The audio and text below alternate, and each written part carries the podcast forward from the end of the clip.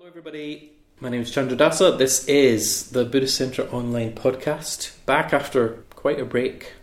I'd love to say it was a staged, managed sort of break, but actually it was just we've been really busy. We haven't managed to get many episodes out. But here we are again, back on the airwaves, and back at Adhisthana, the delightful, I suppose, heart of Triratna in some senses, the place where Urgyen Sangharakshita lives, where the College of Public Preceptors is based, uh, but actually mainly just a hub for fantastic people who come and go week in, week out, all year round.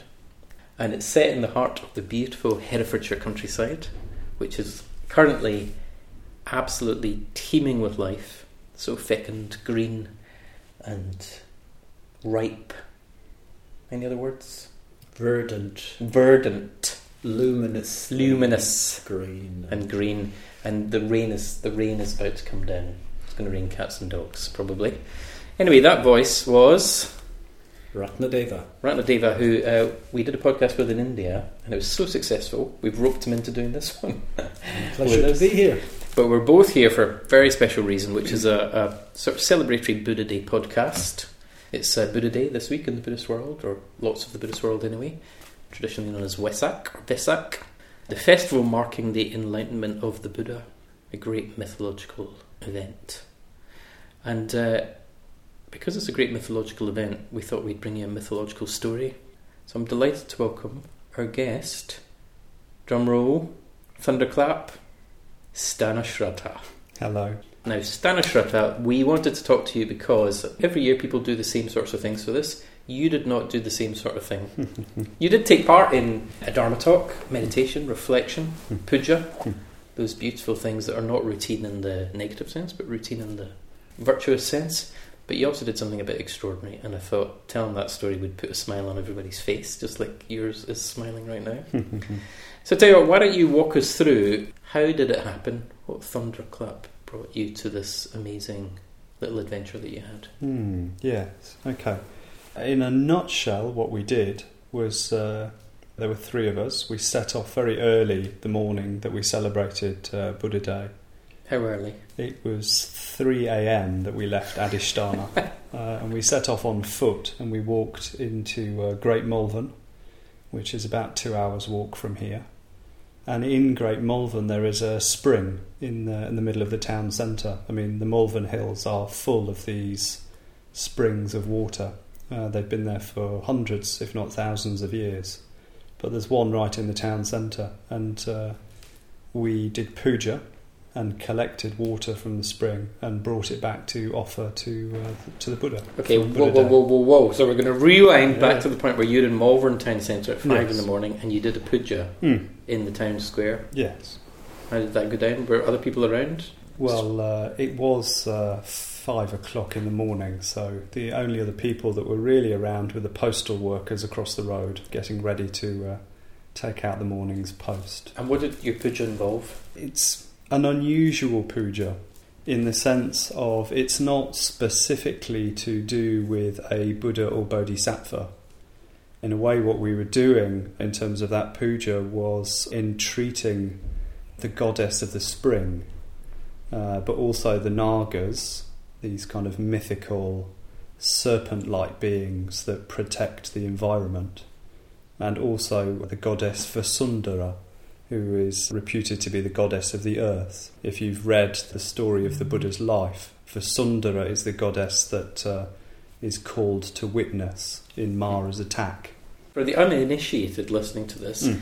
puja is a kind of ritual celebration of faith. Hmm.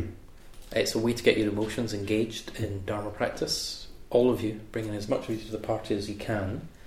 The Nagas live in the watery depths, Mhm. great mythological beings. How does all that, you know, there you are, you're in the town centre at five in the morning, the postal people are getting their bags together. Hmm. Presumably that looks a bit weird to them. It speaks of a mythic life that you're carrying on, presumably all the time. Hmm. That's not a one off, is it? No, I suppose I've always had a bit of a connection to something other. I mean, there's a phrase that comes up often when you're kind of looking at things like the Ratna Sutta, which is beings seen and unseen. And I can't say I've ever seen many unseen beings, but I have a sense that they are there. There's also a dimension, isn't there, Sthanashraddha, about Mm. connecting with a tradition, uh, the Mm. tradition perhaps of these lands. Hmm. I'm aware that the at least Celtic lore, the, the mythology, places great emphasis on the sacredness Mm. of springs and, and wells. Mm.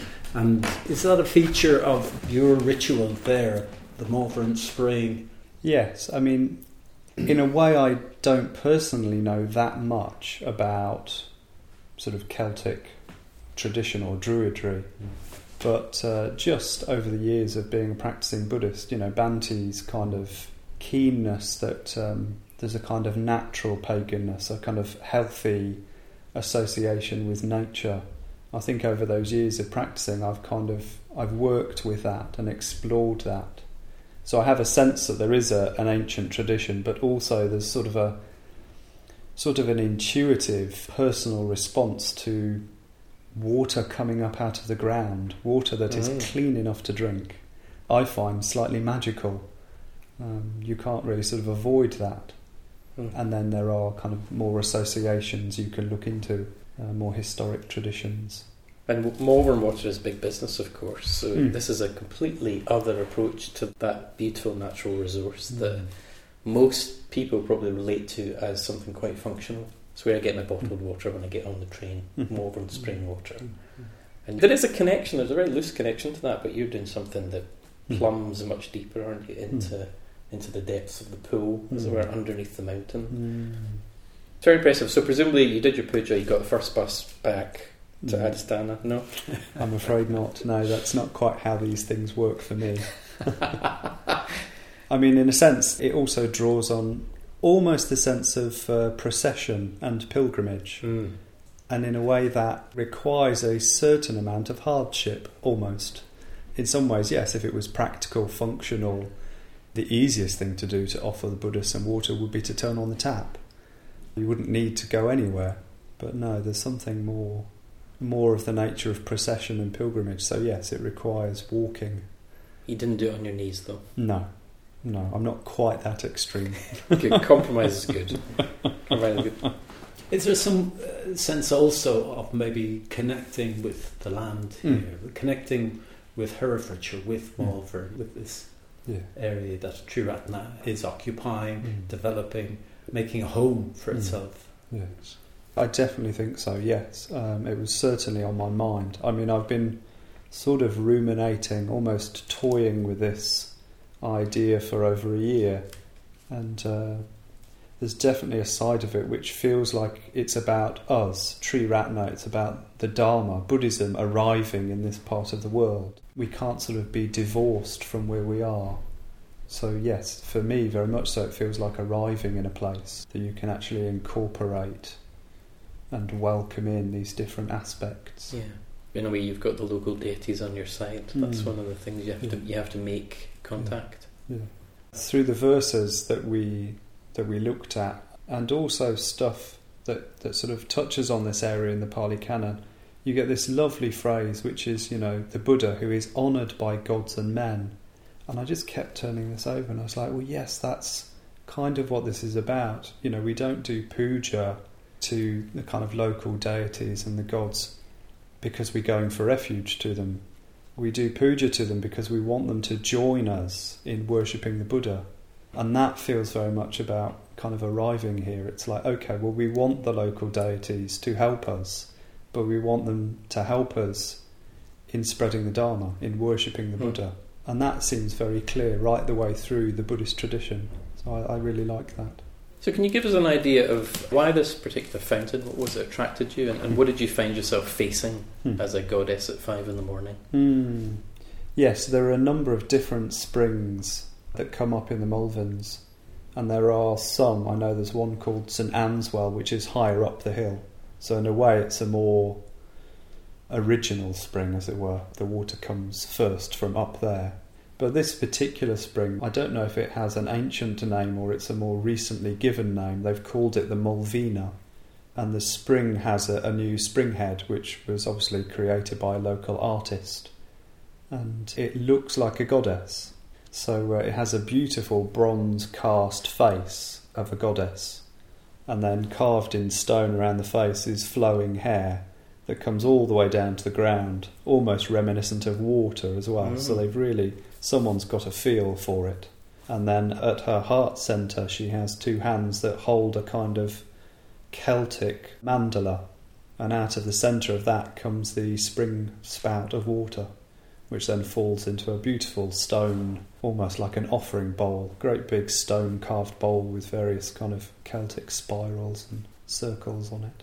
And was there any pattern to, to the, kind of offering you took back with you? Did you did you have a number of vases you wanted to fill, or was there any symbolism to how you were going to gather the water? There were no kind of specifics to the amount of water that was offered. In a way, it was determined by how many people were interested in joining me. Uh, had I gone on my own, it wouldn't have been very much water at all.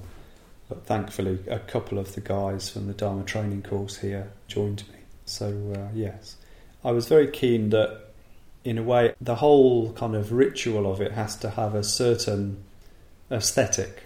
So, I didn't want to just rock up with a couple of plastic bottles and then pour them into a bowl on the shrine. And it had to have a, yes, a kind of aesthetic, almost useless, beautiful nature to it. We raided the charity shops and bought crystal decanters. So we used those to collect the water and then uh, poured them into really nice crystal wine glasses on the shrine. Uh, so it's a, yes, a whole association with drinking, being able to drink the water. Yeah. And when did you make it back? We got back about six thirty in the morning, so it was a bit after that. So there was enough time to kind of arrive back, maybe change clothes, get ready for morning meditation at seven. So then we yes we offered the water to the shrine just before we uh, started the morning meditation sit. Fantastic. Mm. You mentioned aesthetic, Hmm. uh, the word aesthetic, a few times. Hmm. And I've a sense, Sthanashraddha, that you make of your life an aesthetic Hmm. Creation. Uh, you're sitting here with elegant robes that I would hazard a guess you've made yourself. Yes. and you make you make your own rucksacks. You create the world you live in, not just through clothes but through ritual. I'm remembering when we were together at Guhyaloka on our ordination retreat. You created a whole forest within the shrine room on, on one occasion. Maybe that was Wesak, was it? It was. was, that yes. Wesak? Yes, that was also for Buddha Day. So you cre- you create your immediate environment and the clothes that you wear, and you create environments around you through puja, mm. through ritual, through your hands, with your hands, and you create an artistic life. Mm. Really, that's as far as I can see. You that's mm. a, a life I see you exemplify. Yes, there have been a few times in my life where uh, I've had to question what is it I'm basing my life on. You know, sometimes life shakes your foundations and you have to see what remains. And very often for me, what is the immediate answer is beauty. I'm constantly trying to um, come back to this deep value that I have for trying to create the beautiful. And as a Buddhist, that is conjoined with, yes, a devotional aspect. So I want beauty to be directed towards what I hold as my highest ideals. So, yes, there's that lovely combination of beauty, devotion to the Buddha, and a love of ritual. Somehow that combines those things. The thing that came to mind for me there when Hmm. you were describing that, the response I had was around letting go and loss, something to do with impermanence. Mm. So it's like there's something about a path of beauty or a life of beauty where you have to be present to the lakshana, Hmm. that quality, that taste of Mm. reality where it's just it is water going through your fingers it's not it? the Mm. whole thing but there's a way to to dwell on that it seems that that's quite a quality that you actually I was going to say aspire to but clearly you embody Mm. to some extent what are the sort of challenges for you in living this way are there Hmm. Gosh, yes, there are challenges. God, it's a funny one, isn't it? I mean, uh, the thing is, everyone's an individual. We all have slightly different ways of coming at the world. I just feel that very keenly sometimes. So sometimes it can be a little bit of a lonely world, Hmm. uh, particularly one that pursues ritual and devotion. You don't see quite so many of us in the movement and order that uh, really kind of push the boundaries of ritual and devotion. We have many meditators, and some great uh, study leaders, but not so many uh, Ritualists. ritualists. Yes. and have you always been like this? I mean, was this a feature of your life pre-Buddhism, where you were in touch with some level of the ritualistic nature of Oh yes. human life? Oh yes. But there was nothing to base it around, so it was just like playing games. Where did it go into fashion and? Fashion came later, but yes, there'd always been a love of kind of fantasy, magic, the mysterious. But yes, it had no basis in a way. And then I, I made contact with the Dharma, and suddenly I found there was there was a foundation I could sort of place that on. Mm. So you brought the goddess's offering back. You Mm. offered it to the shrine here with the, Mm. the great beautiful rupa with the Buddha in the centre of the shrine. A shrine you made or you helped Mm, make? Yes, Yeah. yes, I put the shrine together. A lovely Bodhi tree Mm. sort of array, which we post a picture of later. Having had a couple of days to sort of feel your way through Mm. the resonance of all that, what did what do you think the goddess gave you? What was the gift you brought back? I mean, in the most straightforward sense, she gave of her water. And there's something about water, isn't there? Water makes things grow. You can't grow things without water, so you can't nourish humankind without food. So, water does that. There is a sense of that kind of offering, the offering of water that gives nourishment. I think when you kind of call upon spring deities, water deities, the Nagas, it is a sense of abundance that is returned. For me personally, I, I feel like I have arrived a little bit more fully at Adhisthana. I'm just wondering whether you were inspired to collect the water in any way as a result of the, the kind of almost drought that we've experienced in the past Mm. couple of weeks, and at a time when new turf was being laid and, Mm. and the need for water was never greater in a sense. Not so much the immediate goings on, although I was very aware of Sanghadeva out in the garden, doing lots of planting, laying the turf, in some extremely hot sunny weather, which is not really the best for growing grass. So rain would have been very welcome, and rain we had, rain we were given. So in some ways, rituals like this are a continuation of something that already feels present at Adhisthana. Adhisthana already feels quite well blessed and quite well looked after by the local deities. You know, we've had various kind of little weather occurrences that one could knock up to something other. So uh, maybe it'd be a good idea to round off this story Mm. with some of what you actually did. So you've brought some verses along. Do you want to read something just to give people a flavour of what, it, what it's like to stand out there in the Mm. elements Mm. Yeah. as the night turns into day? In a way, this little puja falls into two halves. The second half is pretty much from the Ratana Sutta, so anyone familiar would know those verses anyway, or verses very similar. So I'll just give you the first section, which is really entreating the various beings we were calling on. O you who reside in the great oceans and mighty seas, rivers, streams, and lakes of the continents, whose homes are made in marshes, clear pools, and hidden forest groves, also in springs of pure water, in the hills and mountains, earth, rocks, wind, and fire, and the very sky around us. Please come here. Delight in these offerings and join us in worshipping the Tathagata. To the eight great Naga kings who rule over all the Nagas Balavan, Elapatra and Gelpa, Madropa and Aparajita, Kulika and Aruni. Please come here, delight in these offerings and join us in worshipping the Tathagata. And to you, Malvhina, goddess of the hills, whose hair is twined with celandines and bluebells, foxgloves and hawthorn, whose waters pour forth and nourish the land and quench the thirst of mankind. please come here, delight in these offerings, and join us in worshipping the Tathagata.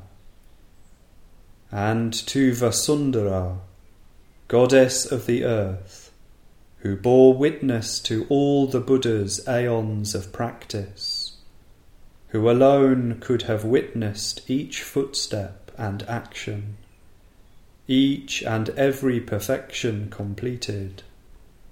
Rise up, come to this place of offering, delight in them, join us in worshipping the Tathagata. Beautiful. A deep bow. Sadhu for an amazing effort. Thanks for sharing your story with us. Thanks to Taratnadeva for helping have the conversation. A pleasure. And if you enjoyed this, we're just going to get these podcasts rolling again. So please do go to your favourite podcast application. These days there are so many of them, particularly the iTunes Store or the Google Play Store, and leave a good review. Uh, give us five stars if you liked it. It really does help people find them. The world is awash with podcasts, but I bet none of them go quite as beautifully and as deeply as that story from Sthanashraddha. So thanks very much to you. We'll be back with more stories of practice and fantastic life from the Triratna Buddhist community. Until next time, take care.